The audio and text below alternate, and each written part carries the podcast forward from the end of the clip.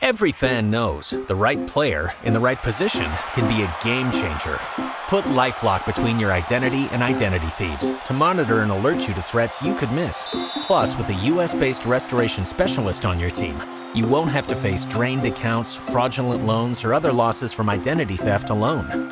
All backed by the LifeLock Million Dollar Protection Package. Change the game on identity theft. Save up to 25% your first year at LifeLock.com slash aware. Hello, Hockey World. It's Monday, April 27th, 2020. I'm Michael Augello. I'm Russ Cohen from Sportsology. And I'm Eklund, and you're watching the Hockey Buzzcast on HockeyBuzz.com. This is the podcast that comes every Monday through Friday at this time to fill you in on the comings and goings in the hockey world. And uh, Russ Cohen has invited a friend in today. Russ, introduce Yeah, we have guest. Mike Rogers, uh, former three-time, three consecutive years with 100 points, which not that many NHLers have done. Played for Hartford, played for the Rangers. He's in my 100 Ranger Greats book. How you doing, Mike? I am doing great, Russ. Great to be with you guys. Appreciate it. I wonder if you could retell the story um, when Hartford was courting you and how they um, got you to sign with them. Well, it was it was uh, kind of an interesting process. Uh, you know, I started my career with the Edmonton Oilers, got traded to Hartford, and uh, years with the New England Whalers. And then that summer, when uh, NHL expanded and the Whalers were one of the teams picked, it was it was a real trying summer for me because I think there was a lot of people out there that didn't feel I could play in the National Hockey League, Hmm. um, and the Hartford Whaler management. You can include them in that process. Really? So you know, I took a pay and cut. I signed a two-way contract, the first two-way contract of my career, and I guess I approached camp with just a chip on my shoulder. I had something to prove, and you know, it was it was more or less my career was on on the line. If I don't produce, if I don't have a good training camp, if I don't start the season with the with the Hartford Whalers, my career might have been over. So I just dedicated myself that summer and wanted to prove everybody wrong and talk about things falling into place. It was just a, a phenomenal way to start my NHL career. Only 105 points back to back seasons, right? Like just like that, you know, what that's incredible. the. Whalers. Yeah, not in your wildest dreams. You, you just kind of approach the the season. I always remember a teammate of mine, uh, Robbie Ftorek, and he says, you know, Sure. you can set goals, but you maybe only set goals that are attainable. And you know, the first goal is to to go to a training camp. The second goal is to meet the team, and the third goal is always to win the the cup. And you know, that's a tough one to get. So Yeah. I didn't put any pressure on myself to saying, you know, what do I need to do? How many goals do I need to score? How many assists? Sure. How many points to, to be recognized as an NHLer? I just kind of approached um, it's the old cliche, every game at a time. But I did have something to prove every game, every every shift. That if I didn't produce, there was somebody waiting to take my spot. So uh, you know, I, I think the drive was there more than it ever been in my career. And uh, as I said, things worked out. Mike, I've never gotten a chance to ask anybody this like, question, but since Russ brought that up, it's kind of interesting. I wanted, I've always wondered what it was like to be on a WHL team and find out that you were merging with the NHL. Well, as, as a kid, especially growing up in Canada, it's always about being an NHLer. You know, Yeah, as sure. a kid, you never you never thought of being a WHAer. Like Right, right, right, right, yeah, right. and you know there was only one league in the world, and that was the NHL. So you're out playing street hockey, you're out on the ice all winter. You're somebody. I'm Gordie Howe, or I'm Dave Keon, or I'm a Toronto Maple Leaf, or whatever the case may be. And it was always about the NHL. And I think every parent wants their kid to be in the NHL, especially in Canada here. That's just the way it is. And I guess at about age 13, 14, um, you know, I just won a city scoring championship and I was kind of on my way and started to get courted a little bit with uh, Yeah. the junior hockey teams in the area. And and that's when I realized that, you know, maybe there is that opportunity. And anybody that looks at it when you're a young kid, six, seven, eight, and your parents think you're going to make it to the NHL, well, it's Yeah. a little bit harder than just saying that. So Absolutely. yeah, there's a certain time in your youth where you realize that maybe you do have a chance and maybe you have to dedicate yourself. So, you know, I never finished high school. I left high school to play junior hockey here in Calgary. And, uh, you know, it just, uh, I, I was fortunate that, that things did work out because, you know, no schooling to fall back on if I didn't get an NHL career would have been very tough. But Yeah. the NHL career didn't uh, didn't happen for me right off the bat. It was the World Hockey Association. They offered me a great contract, a chance to play with the Edmonton Oilers. Bill Hunter was phenomenal for me. Yeah. And uh, yeah, five years in the WHA, and then all of a sudden, wow, we're in the Yeah, in the NHL. yeah, and not only myself, but every player in the WHA. That's I was other just guys thinking who've about. been there for years. Yeah, Yeah. just uh, it was kind of oh my God, this is completely different now. What do I have to do to be a better player? Yeah, it must have been incredible. Well, Mike, let me, let me ask you because you know the circumstances with players that I, I you know I'm I cover the Leafs and I'm aware of Leaf history and I know players like Dave Keon who you played with in Hartford and uh, Paul Henderson and Bernie Parent they all left the Leafs. Uh, actually, your line mate Blaine Stoughton also did uh, in, in in the mid '70s because Ballard didn't want to pay competitive salaries. You were drafted by Vancouver in the fifth round in 74. You were also drafted by the Oilers. Did Vancouver make any kind of offer, or is the offer was uh, so good from Edmonton you just had to take it? Well, what had happened, and again, one of those interesting stories the World Hockey Draft was before the NHL draft. Okay. And I was picked by the Edmonton Oilers, and, you know, the word got out. Um, I don't know if it was through my agent or whatever the case may be, but that I had already signed a WHA contract. Ah, okay. So my agents didn't call me after the NHL draft, and I thought, okay, geez, fifth round because you know, I just came off 142 points in junior, Yeah. and, and I was projected. Being a small guy, I was still projected to go in the top three rounds. All of a sudden, you go in the Yeah. fifth round, Right, you're going, oh, this isn't good. right. But then I got a call from the general manager, Jake Milford in Vancouver, and he phoned me personally and he says, I don't know what's going on, but your agents won't talk to me. I went, What are you talking about? He says, and then he carried on a little bit more and said, Well, I understand you've signed with uh, the World Hockey Association, but we're still interested in you. And I kind of just about fell off my chair and said, Well, that is definitely not the case, Mr. Milford. Well, you know, I'm, I haven't signed any contract. I was waiting for the NHL. So I negotiated more or less Vancouver uh, through myself and not my agents. Wow. Got offered a good contract. Um, I guess the, the deciding factor was I was more or less guaranteed to start with the Edmonton Oilers. Yeah. Money was pretty well the same. Uh, Vancouver was a two-way contract, and also Vancouver said you're probably going to start the year in the minors. And in my head, I said, you know, I, I, I, I believe that I've got the talent to maybe play at the highest level. So all of a sudden, they're telling me that I don't even before I've stepped on the ice in the Right. training. So it made my decision easier to, to go to the Edmonton Oilers because to me, I still looked at it as a major professional league. It wasn't like I thought I was downgrading. And uh, yeah, as, as I enjoyed my time in, in Edmonton and then uh, with Hartford. So, Mike, then you went, and you're the points per game leader actually for Hartford at 1.31, which is really high. That's that's better than Ron Francis and some other great players that played for him. But um, then you went to the Rangers, and maybe you had the right coach at the right time too. In Herb Brooks, you had the smaller players, the Smurfs. You were one of them, and you guys were high flying, high scoring. It was fun. It was it was completely different than any type of hockey I'd ever played, and it, it, all of a sudden he brought this yeah this this motion into the game, and I still love the way that he approached carrying the puck up ice. If you didn't have a play, why throw the puck in and give them the puck? Yep. Turn around, come up as five man units, and nobody ever thought about it back then. That you know hockey is when you think of it, you're out there with six players, five skaters why not utilize all five players on the ice? And that's what Herb Brooks was all about. So some of those players came from the U.S. Olympic team. We got smaller, we got faster, and uh, just a We had Pierre LaRouche on the other day talking about that too. Yeah, and you know, I, I firmly believe that first year, I, I thought we had the team to win the uh, the Stanley Cup. Unfortunately, we ran into the Islanders, and uh, Yeah. in a great series, we lost out to that. But I, I think if we would have got by the Islanders, uh, I might have had a Stanley Cup. At least that's the way I look back at it. Mike, um, I look at that that first Hartford Whaler team, 79-80, and I, you know, as a as a kid, I'm watching Sabres games on local cable, and I remember Hartford coming in to Buffalo in March, and I, believe late in the year you get Bobby Hull uh, from Winnipeg, and that that that night it was the Hull Keon Gordie Howe line. I'm like, you don't see that. You don't see that every day unless it's in All Star games. And like, yeah, as, as a young as a as a younger Canadian kid, what were your thoughts when you saw those three guys together?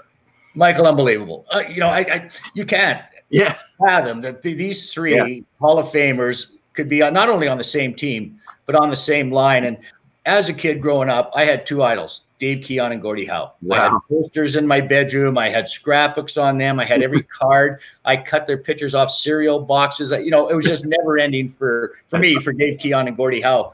And I'll still always remember that day that you know here I am in the dressing room and I look across and there's Gordie right across from me and, and Dave is just down from me and I'm going. I don't care what happens. It cannot get any better than this. This is what it's all about. I don't care if I ever score a goal, an assist. I'm in the dressing room with two tremendous players, my idols. And, and then you're right, Mike. All of a sudden, you got Bobby Hull join the team and it's just a wow factor. And I think at that time, I'm what am I, 26, 25 years old? Yeah. No, I'm not. I, am 10, 12 years old again. yeah. You know, I'm sitting in my stall and I'm scared to say a word. I'm just I'm just keying on everything they do, their their mannerisms, what they're saying, even how they're tying up their skates. And I probably was late to go out and warm up just because I was watching these three guys and and and so excited about stepping on the ice with them. It was just uh, it's it's one of the truly amazing things. I, I know how hockey players are like they're they're so polite, especially Canadian hockey players are so polite, and I can't imagine like I can't imagine like the room what it must have been like with all three of those guys and. I'm sure those three were talking to each other, and you guys must have all been pretty much in the same boat, right? Like everybody else was just this is unbelievable.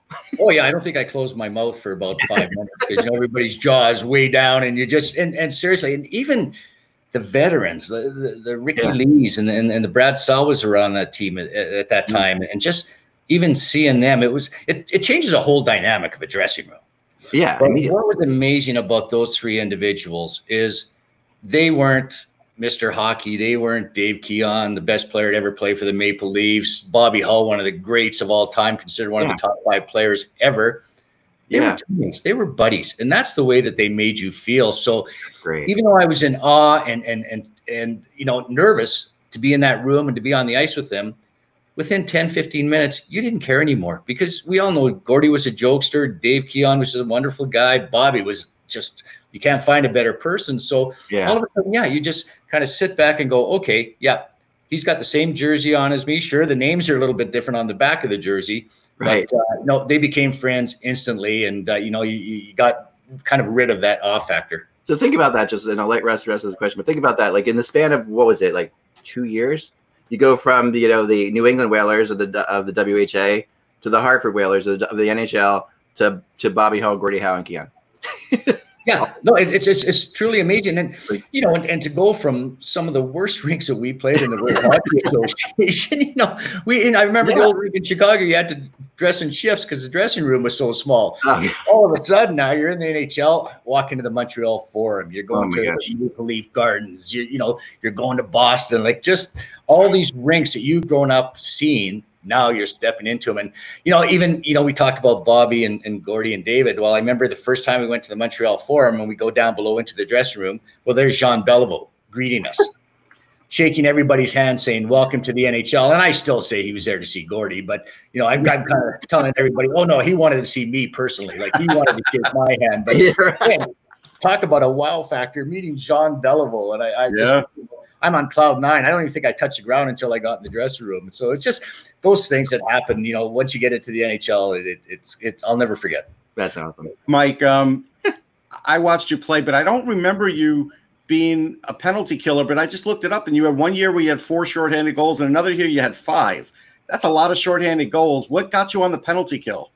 Well, you know, it's it's funny, and, and you look at the way hockey's played today. You have to you have to roll four lines. You have to have designated penalty killers. You have to have guys in the power play. Everybody has a role. Well, back then it was more or less three lines, and you played your top players as much as you could. And I and okay. you know, fortunate the coaches I had, and as we all know, I was brutal defensively, but killing penalties allowed me to use my speed. Yeah. And so, you know, I, eh, back then the, the penalty kill was the old box. You stay in a box, yeah. you don't move from that. I said, heck with that. If there's a chance to get after a loose puck or break up a pass, you know, I'm going to take that chance. I might get scored against, but there's that opportunity.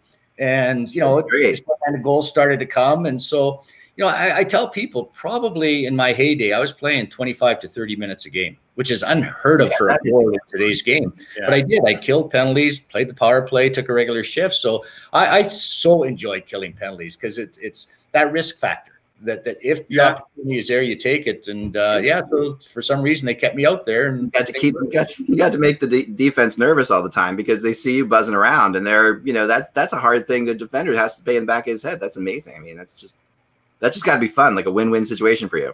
Oh, it was great. Yeah, and the more ice time you ask any player, the more ice time they get, the better they feel. So I Yeah. never had that fatigue factor. I just couldn't wait to step on the ice.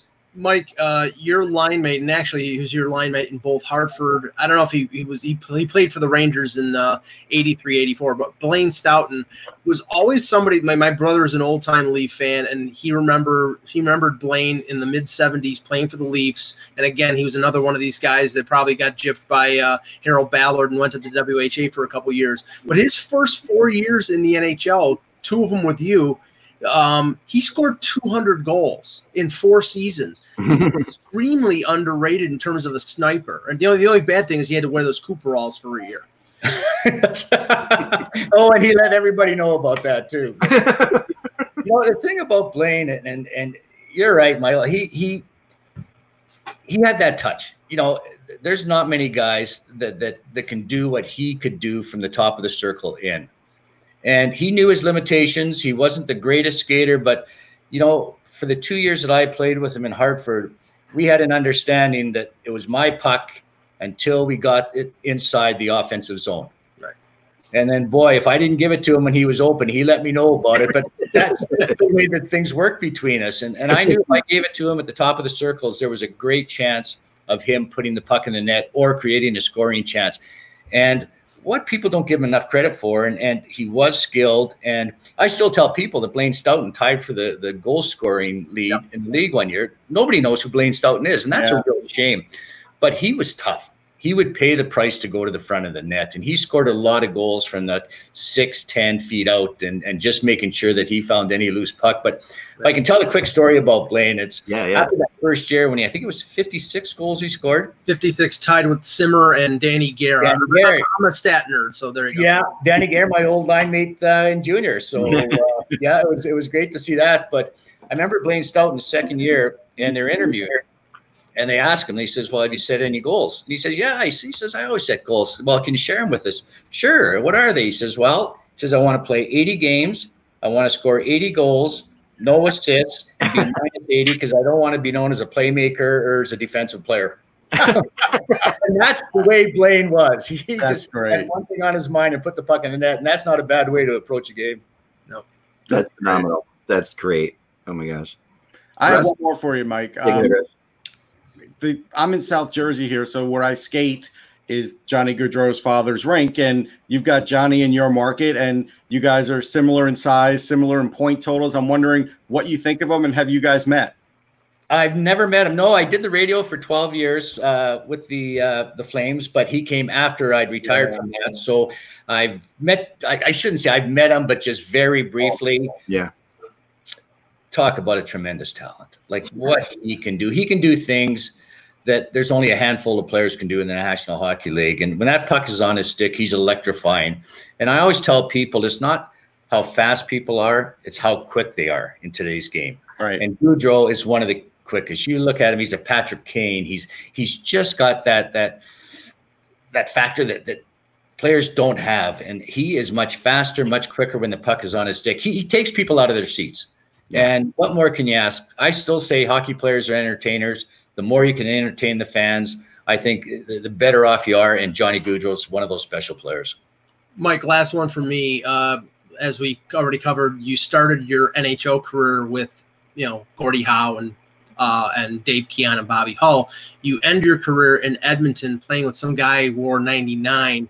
Did you walk up to him in the eight games that you played and said, you know, you got to work on your playmaking skills because you only had 163 assists that year? the first game I get there, we beat LA. I believe it was eight one or eight two, and him and Jari Kurri put on a show that game.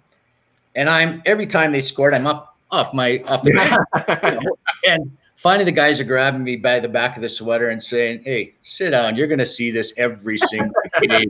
and I had to play against Wayne, but you know, until I was a teammate of his, you know, I knew how phenomenal he was, but you really didn't appreciate him because you're worried about your game more than you were worried about the opposition's game.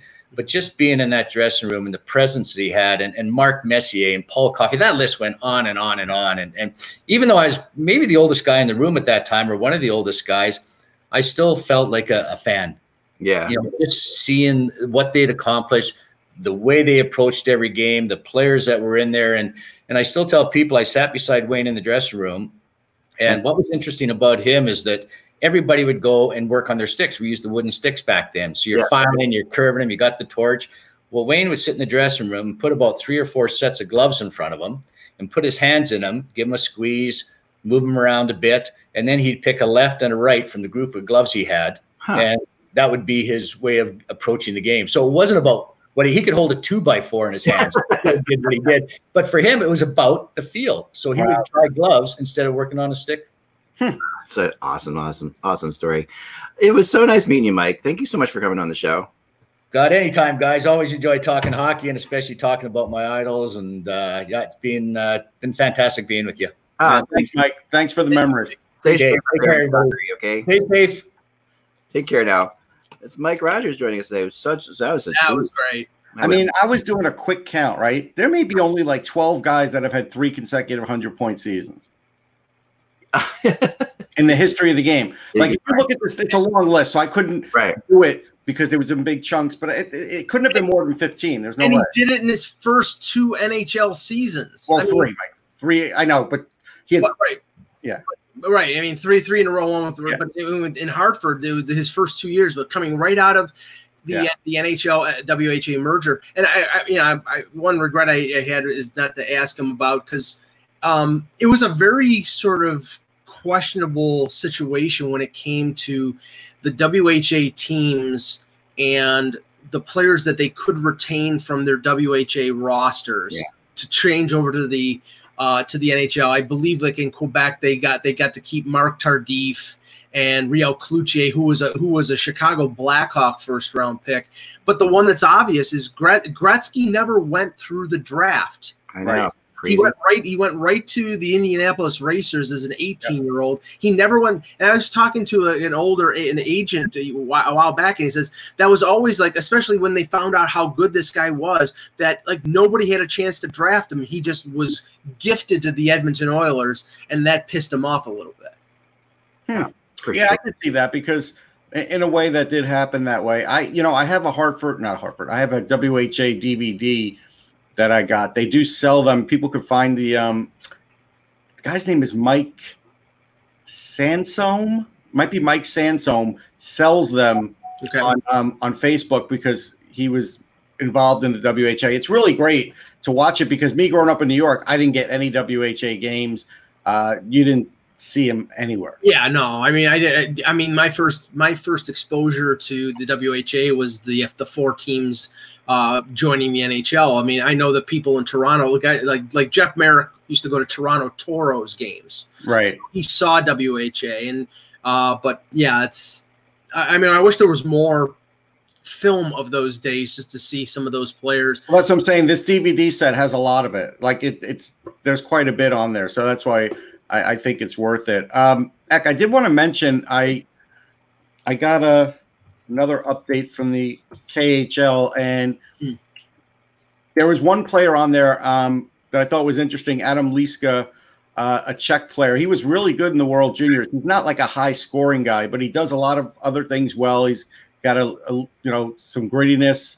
He's a decent skater, and right now he he's a Slovak, and and he got um he got signed for another year, but he's only 20 years old, and you have to wonder like a guy like that is probably on you know quite a few radar bit of radar for the NHL. But what I did also notice in the, its release is that on um, May 1st they could sign UFAs.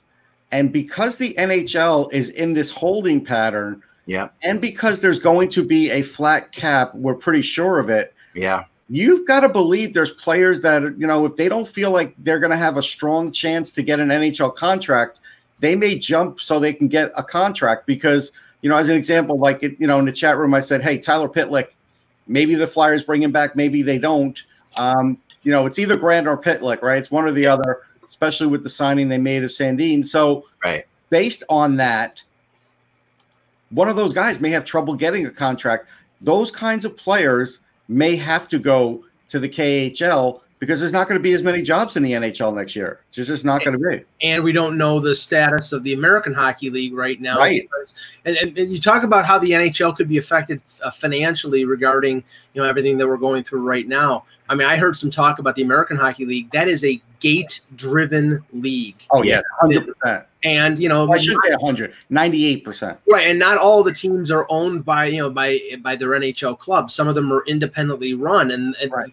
it's going to be impossible for those teams to be able to, to not lose you know a sizable chunk of money if you know they can't have fans or at least some fans in the stands. So that's that's another you know, and that's that's something you know we're talking about not only like the Hlinka Gretzky tournament getting canceled, the, the Calder Cup playoffs getting canceled, everything getting canceled, but next year the CHL, the uh, the American Hockey League, and the NCAA. I mean, in terms of development of the players that are eventually going to get to the NHL, this is a big thing because they may not play or the or their schedules will be altered. And that's why if there's some guys that are sort of if teams are sort of on the fence with some guys, I could see more overagers getting drafted again simply because then at least you could throw them in the AHL when they're ready, or Right. at least you could bring them to camp because they're ready for camp, and then you see what happens with the other leagues. But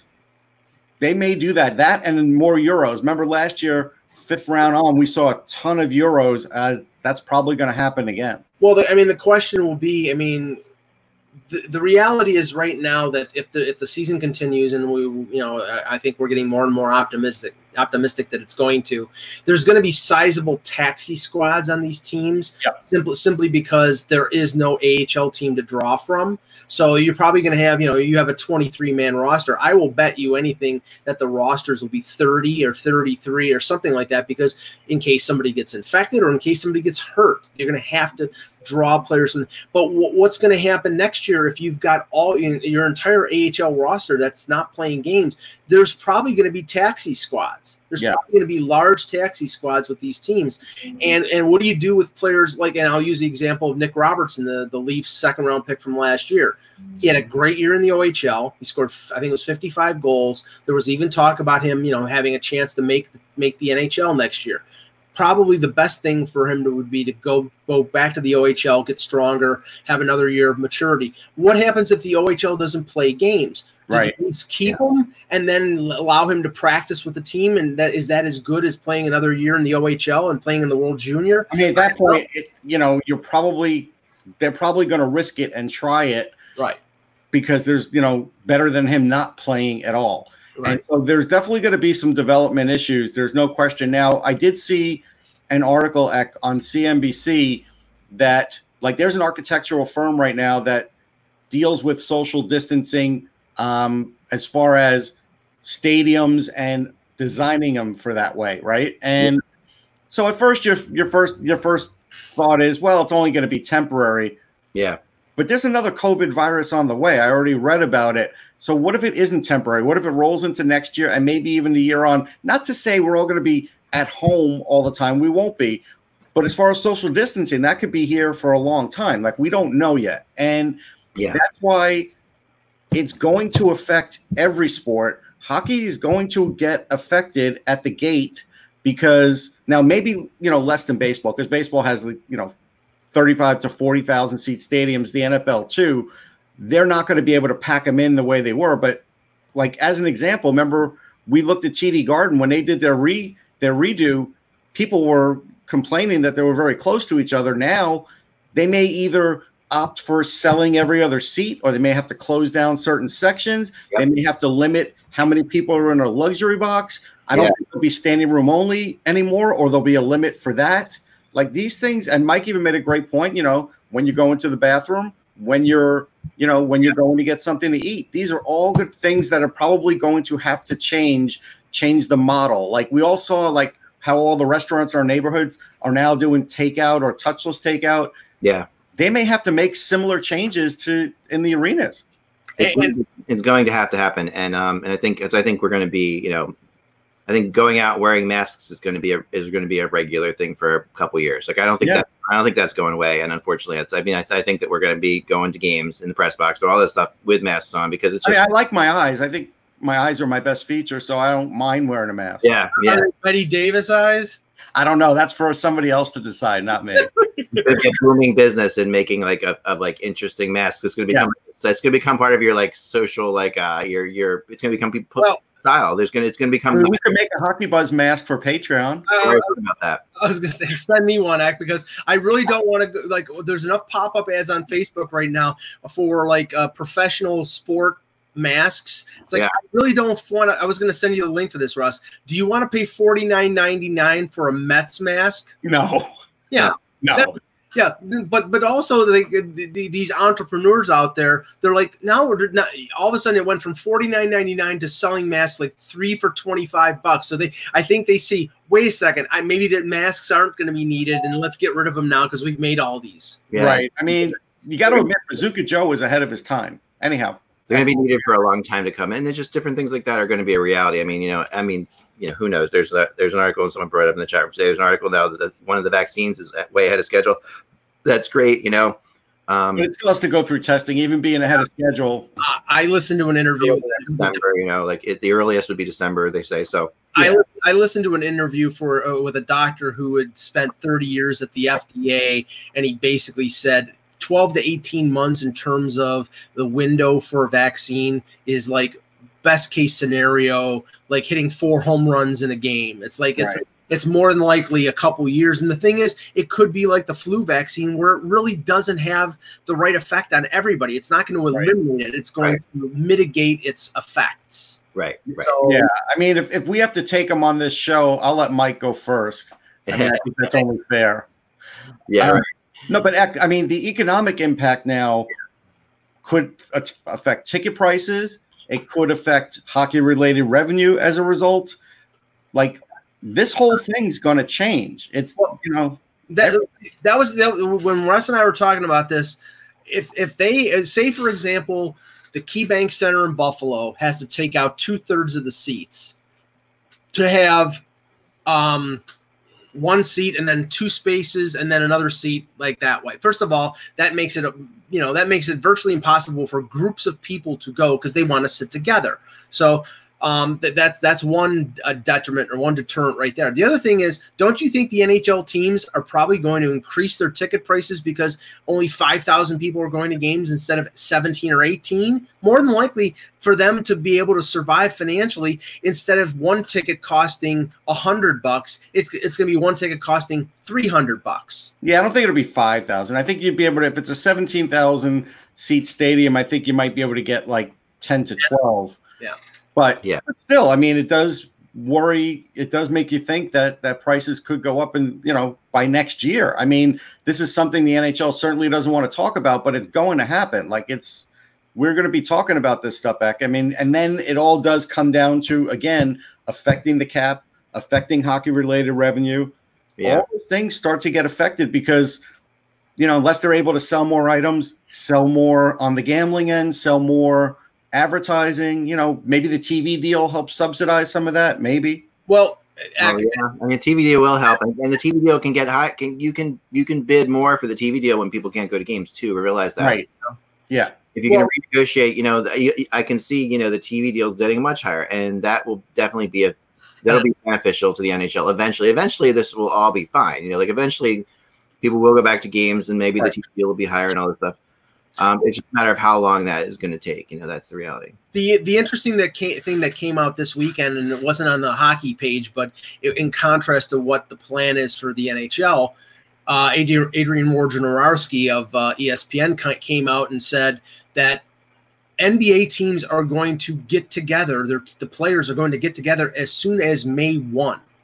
Now that's dependent on each individual you know venue where they where you know where the teams are based. I'm sure the New York Knicks aren't getting together on May the first, or if they are, pro- it's probably in Connecticut or Rhode Island or someplace like that. But th- th- that's to, to my mind is encouraging in terms of the fact that that's supposedly the most cautious league of them all, and they're getting together way earlier than I thought, and they're getting together way earlier than the NHL is getting. So that I mean, I think if for people who are skeptics about this about the NHL getting back together, I don't think the NBA would be uh, starting to you know form practices and training camps and things of that nature in early May if there wasn't a chance that they were going to get their season together. The other thing was, and we talked about it on Friday with Kevin, was what venues you know, four, eight, 12, whatever it is in terms of where the NHL are going to play. And I, I, I can just say this: I'm skeptical. I hope it happens. I'm skeptical about Toronto because yeah, because okay, I, like I can see the I can see the positives of a smaller a smaller place like Buffalo, but as somebody pointed out to me, um, Buffalo, they apparently part of the this part of the the plan is if you have an NHL size locker room in the building, then you are then that's a venue that you can play, and the Harbor Center does not. We, we we've seen those locker rooms, Russ, when we interviewed players at the Oh, yeah. World Junior. They're very they're very small Yeah. and only one of the two locker rooms at KeyBank Center, the voluminous Saber locker room, is you know there's a lot of enough social distancing there. The road locker room is a sh- like a, a shoebox in comparison, so that might prevent them from you know having that as a potential venue. That's not the case in Toronto, but in Toronto you've got two buildings. One is the the Marlies building, the Coca Cola Coliseum. The other one's Scotiabank. The, the locker rooms in both in, in Coca Cola Coliseum are small. So and you know they have. I'm sure they have enough practice facilities. I'm sure they, there's plenty of hotel space. But if that's a prerequisite of these teams of these cities hosting these players to prevent players from getting sick, then I don't think Toronto is uh, a likelihood. And I don't think Buffalo is a likelihood. Right. I mean, that's it'll be interesting to see where they end up. I still think that part is still up for debate. I, I think they're they're all still talking about it with those groups that they have. You know, another thing that's going on on Twitter, Eck, we talked about it the other day, but we didn't get your input, and now it's kind of taken another turn. Um, the NWHL is going to get a Toronto team, and, Right. and that's something where you know the CWHL at the time said, "Oh yeah, you know it's never going to happen," and the Yeah. HPA said that was never going to happen. But I told you I thought it would happen. Now, Yeah. the interesting thing is, if the PWHPA was going to hope for the NHL to sort of get in on the action with all of this going on, I don't think the NHL is getting in on women's hockey at all in Yeah. the next two to three years because they have trouble with their own league now. I mean, it's not just their own league. It's also like you know we talked about the AHL. Like the AHL is is their good if they're going to go if they're going to put money into another league, it's going to be the AHL. They have, Right. to do that, and then even the ECHL plays into this too. Like they're you know that's another. They also are vaguely connected to NHL teams. You know, some of them Yeah. more than others. Um, and those leagues, and I, and it's nothing against the women's league. I just don't think that this is the time for them, obviously, to do the for the NHL to get involved. And I, I it's a shame that the NHL didn't get involved a long time ago because Right. they should have when times were good. You know, that's the kind of thing that makes you that frustrates you because they could have for sure. Yeah. Um, there were times when they definitely could have, and they and they should have. There's no two ways Well, about. Well, Russ, I, I thought it was particularly hilarious, and I cannot remember who who posted it on social media, but somebody said, "Well, you know, they're naming a new team in Toronto, the NWHL, but they didn't name a team name and they didn't name any of the players. So how how realistic is this?" I'm like, "Excuse me, do you think right now anybody gives a crap about what the name of the Toronto team is?" Well, if it's not realistic, then I guess the NHL team in Seattle is not realistic either because they haven't named anything either. That still ba- baffles me. I don't know what I don't know what I don't know what Seattle's doing there. They have a perfect chance to do. To really I mean, they've had all these months to give us something, give us one day to write about it, give us a little, a little song and dance. We've got nothing. I, out of. I gotta look up when the Vegas Knights named their team versus when they started playing. Like how far ahead it was. You know, I think it was like I think it was at the winter. It was like around the Winter Classic. I think it was like in January. Right. So, but that so that would still be a little bit off, right? I mean, the That's well, no, the the, the well, I get because I think we the thing is we've known Seattle we've known that Seattle was coming in the league for longer than we knew Vegas was coming in the league for. So it right. But wasn't there wasn't there wasn't there talk Russ about them naming it before this draft because it would be Yes, one year? Actually, I heard it was going to be named like a few weeks ago, and that hasn't happened. So I don't, I don't really know when it's going to happen. I can tell you this though, and I'm probably going to find out more about this. Uh, tomorrow is actually the NWHL draft, and so they're going through a full five round draft tomorrow. So again, for those people that thought that that was you know a league that was going to have a problem and go bye bye, it's not. And if the PWHPA is saying they're going to have teams, like when are they going to have a draft? yeah, that's a really good point. They just don't, they just don't want to yield to the NWHL. Right, that's what it is. So they're just going to try and keep this thing going a little bit. But again, this is at 6:45 tomorrow, Tuesday and Wednesday. It looks like they're going to have a draft. So Okay, So that's interesting. I, I'm, I'm probably going to tune in. I'm going to try and um, find out more. Maybe we can get a guest or two on the show. Um, I'll see, but I, I, I do think that it's it's great for them to still be going through this right now Yeah. to show everybody, hey, you know what? This is the league. If you want to watch women's hockey, if you want to get involved, watch our draft, watch our players. I think right now it's a great message in a time where people are dying for sports. Yeah, you know, and I, I was so a little bit more about the draft, and you know, there is a definite battle. There's no two ways about it um, going on between the owners and the NHL on one side wanting this thing to happen earlier, and the um, GMs and scouts and, and people like that wanting to do things the way they're always done and having it after the season. Which, and you know, and obviously, you know, everybody sees everybody's point on this. Um, Mhm. But I, I get that. I really do get the sense still that this is happening in June. Um, from talking to people, you know, and I, I think that there's, you know, I know we had Kevin on here, and Kevin's not convinced that it's happening in June, and I'm, I'm not convinced it's happening in June, but I'm just telling, I'm, I'm thinking that at the end of the day, in my experience covering this league, the owners win. Yeah, but let's they win, the, the, and so the GMs are like, you know, this is not how we normally do things, but you have no, no one, no one has much sympathy for anybody who says that right now. You know, like normally how we normally do things, it doesn't uh, count to anybody right now. So I, I let's just say this: I will yield to Kevin's opinion on what we were talking about on Friday. The fact that, I mean, great. We know that the NFL draft drove, uh, you know, drove traffic to ESPN for three for three days, and we know they got great, great ratings. mhm, NHL and the NFL are two different animals. and, and you're not going to get rating. You know, MS or uh, NBCSN will get ratings, and I'm sure TSN and Sportsnet will definitely in Canada. But it's not going to have the uh, the kind of impact of just the of these teams in, in the league being on the radar to the point that it's really beneficial. So I mean, Well, but let, me I, argue, let me argue against that for a second. And I mean, I, listen, I, I have my opinions on it. And then, you know, Kevin and I, we, we talked about this last night. We had our family feud where my family beat his family, by the way, last night. Just in the family feud last night on uh, the Allens and the Eglins last night. was Steve Harvey Steve Harvey busy? Yeah, no, one of his one of his kids played Steve Harvey beautifully. He did a great oh, job. that's great.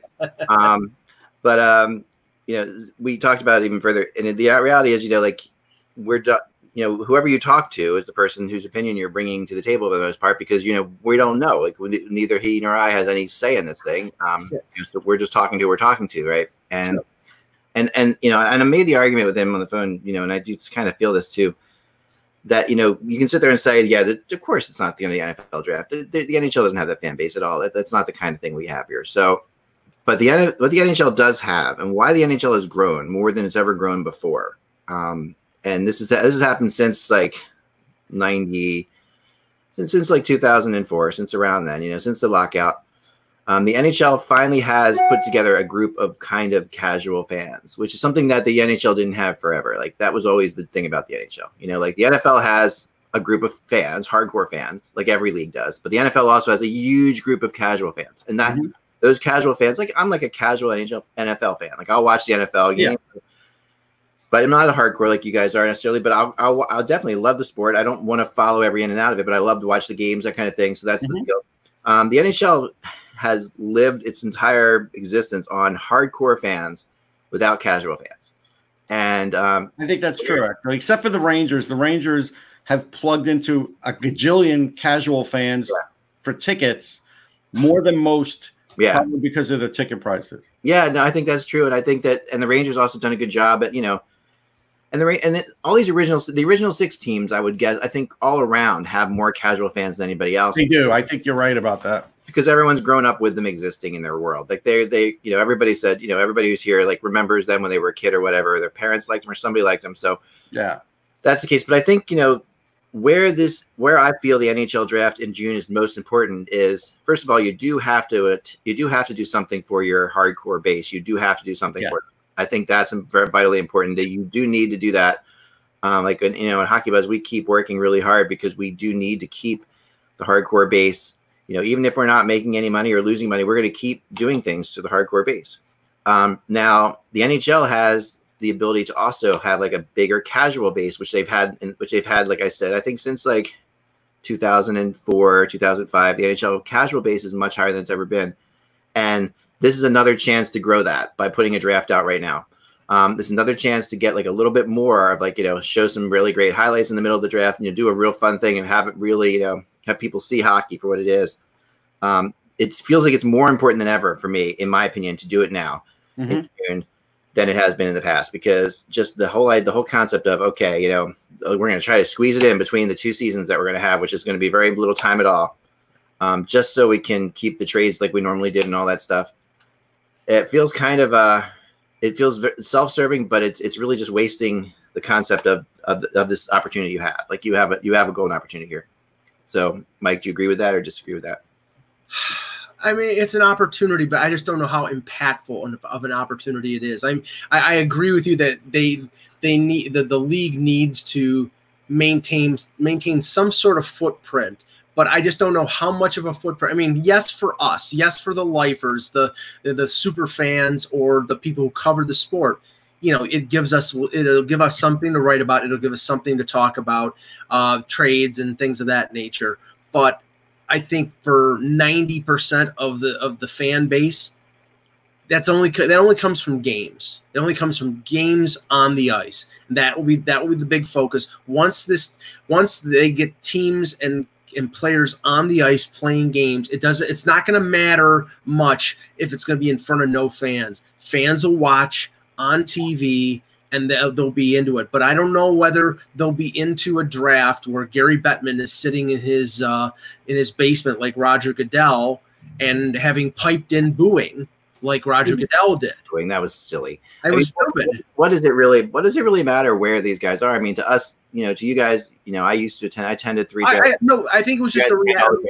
the drafts. Yeah, are it's just a great. reality. They're great to be at, but that whole that whole dynamic doesn't really translate well to television. To be honest, it doesn't. I mean, it's just like you know, t- the dra- watching the NHL draft on TV is really not all that much fun. Um, as far as like where, as far as the environment goes, I mean, the, the concept of who's getting picked and stuff like that, and and and speculating or watching the highlights of players when they're juniors that are getting drafted, that kind of stuff is great. But like the actual the actual arena atmosphere doesn't really have anything to do with the, the NHL draft. I don't I don't think or any draft for that matter. but maybe some in the NFL, but not the NHL. Now, the interesting thing that came up this morning that I think we should talk about is this report. Um, well, it was Kurt Overhardt, the agent, Yeah. Kurt Overhardt, who made a suggestion. And gee, Yeah. where have where have we heard this? We've I, I think I've mentioned this maybe a few times in the history of the of the of the Buzzcast, and you can go Yeah. back to the audio Buzzcast. Oh yeah, going way back. Yeah. Uh, Kurt Overhardt says, and he's advocating for the creation of an exceptional player to ease salary cap concerns when.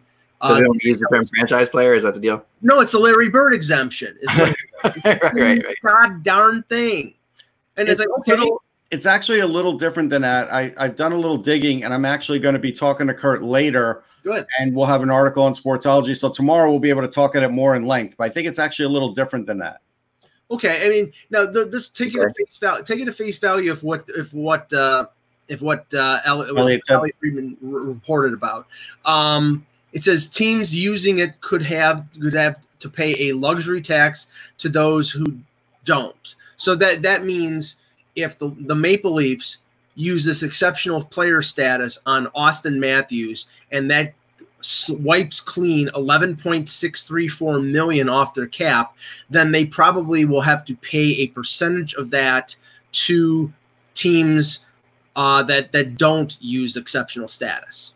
So that means you're basically creating what the what Major League Baseball has Yeah. in terms of a luxury tax that the Yankees and the Red Sox and the Dodgers pay into that the Kansas City Royals and Pittsburgh Pirates and other teams benefit from. Yeah. Similar to that, not exactly, but similar to that. if it's if it, if this is a temporary solution now this we're we were talking about compliance buyouts in terms of adju- adjusting things if they implement something like this this is the exception that benefits the teams that don't have players they want to buy out a team like toronto doesn't want to buy out alex kerfoot because he's 25 years old and he's a good young player Right. you know, it's either use it or lose it. If you buy you know, buy him out to clear three and a half million dollars in cap space, how much does that really benefit you? If you can, if you can put uh, um, Auston Matthews eleven million dollar, eleven plus million dollar salary off the books and Yeah. pay a set, pay three million bucks or say something like that. Yeah. I'll sign up in a minute if I'm Kyle Dubas. Well, there's a there's a few things that I I take out of this, and I'll find out more later. Um, the first one is this is more of a job creator than actually a, a compliance buyout because not everybody from a compliance buyout gets another job. Right. So that's one thing. This thing this would guarantee another job for a bunch of players, which is a positive. The other the other thing is this is also about not being temporary, Mike, but being a CBA evolving thing because the CBA hasn't really evolved that much. Right. And for all those people, and I've been on some shows where they're like, well, hey, let's reopen the CBA. It's not that easy. No. And I don't think just because teams have time right now that they really want to open the CBA right now, but they could do an addendum. You you do addendums to it all the time. And So if they were to vote on this, it would be like an addendum to sort of get it to evolve a little. And I, and I I mean, you're going to have it, the, the reality is in, in in situations like this, you've got to be creative. You got to think outside the box. You got to do things that are different. You just have to. There's no re- there's no option. I mean, it would be great if we lived in a world like everyone says. You know, in the chat room, some people are saying, you know, uh, hockey in July is going to be weird. Yeah, it is. But you know what? Is it any weirder than Better than no hockey? Yeah, any weirder than what you do now when you got to get you know a sandwich or whatever? right. I mean, it's like, I mean, it's like, it's just, we're in that, that's where we are right now. So, like, the things that, you know, the luxuries of being able to say, you know, that we're not going to have luxury taxes or, or, you know, or exemption players or franchise players, when, when some teams can pay that money, you know, it, that we've been, we've been keeping them from paying that money, right? That we've been Right. keeping Toronto and Philadelphia from paying extra, Right. the Rangers from paying extra, um, yeah, as a way of like trying to prop the other teams up. Um, and I think that it's kind of, I think it's kind of foolhardy in some ways because right because you i'm not i'm not going to accuse any team of this act but i know what you're getting at you Yeah. could be a team that takes advantage of that Oh, for sure, Right. for and sure. we know teams did when it first came out but For at, least, but at least there's a benefit to the smaller market. I mean, remember back in the day when Bobby Holik was getting nine million dollars from the Rangers and Mats Sundin and uh, you know before and Mats Sundin and a number of Leaf players were getting over overpaid um, before before the uh, the salary cap.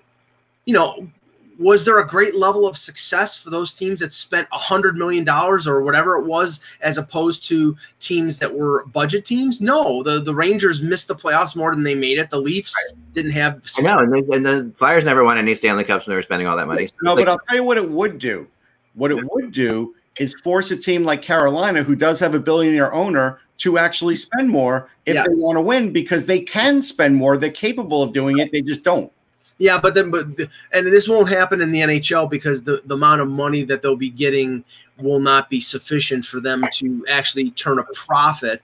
Uh, you know, completely. But like in the ma- in Major League Baseball, you see teams like Kansas City or Pittsburgh that are now in forever rebuilds because they're they're making a profit based on what they're getting from the Yankees and the Dodgers and the Red Sox, and they really don't have to go out and try to be able to make a profit because they're making a profit already not trying. right Yeah, that changes though because of the fact that you know that baseball has such a big television contract and hockey does. Right. Exactly. They couldn't. That hockey, this money's not going to be enough to keep these ton, these places in business. There's going to be. It's not going to be like you know they're making it. Uh, it- There's not enough money without. They still have to do well enough to sell tickets. Basically, the NHL is still going to have to. You still have to put a team on the field to sell or ice to sell tickets. You know. What, what Yeah. this what this tells you right now is more than more than ever the importance of the next not just the next CBA but the next television agreement between whoever NBC, ESPN, whatever, and the NHL because now you're facing even if they play games about a 500 million dollar shortfall this year they are going to need to hit a grand slam home run from their new television contract because right now the financial uh, stability of the league is, and I'm not saying it's in trouble, but they need to hit a home run, and that's going to be really important for them. Well, I've, I was just talking to somebody the other day at, at the league, and they were saying that you know the, what you what you could really expect. You know, the NHL has this other app um, where you can sort of predict things that are going to happen in the middle of games and stuff like that. As as things are happening, you can not gamble, but gamble on like little things like um, like face offs or power play like that. Um, there's if, if we have a, if we if we live in a world again where there's not uh, a lot of people actually on the um, if if we live in a world where there's not a lot of people at the games uh, this kind of stuff is going to become way way bigger like you know Yeah. concept of like okay i'm going to gam i'm going to bet you know on nhl's app, app or whatever that you know the Leafs are going to score a shorthanded goal here. The odds of that are what twenty five to one or something like that, or put a dollar in that kind of thing. That's what you're going to see. Um, you know, and it's stuff we talked about years and years and years ago. And the league is gonna the league is gonna get a part of it because and th- this factors into you know the analytics that they're doing with in terms of player tracking. They can Yeah, all the tracking, all the tracking is the tracking is no make no mistake about it. It's it's it, they're saying it's about you know um, that we want to you know making the teams be able to practice better. It's it's about gambling. It's it's always been about gambling, and that's the reality of it. And that's fine. It does help everybody else as well. But there's no question it's setting us up for this. Um, and I think that that's fine. I don't have a problem with that because no. And you know what? I don't. any money to go to see tickets.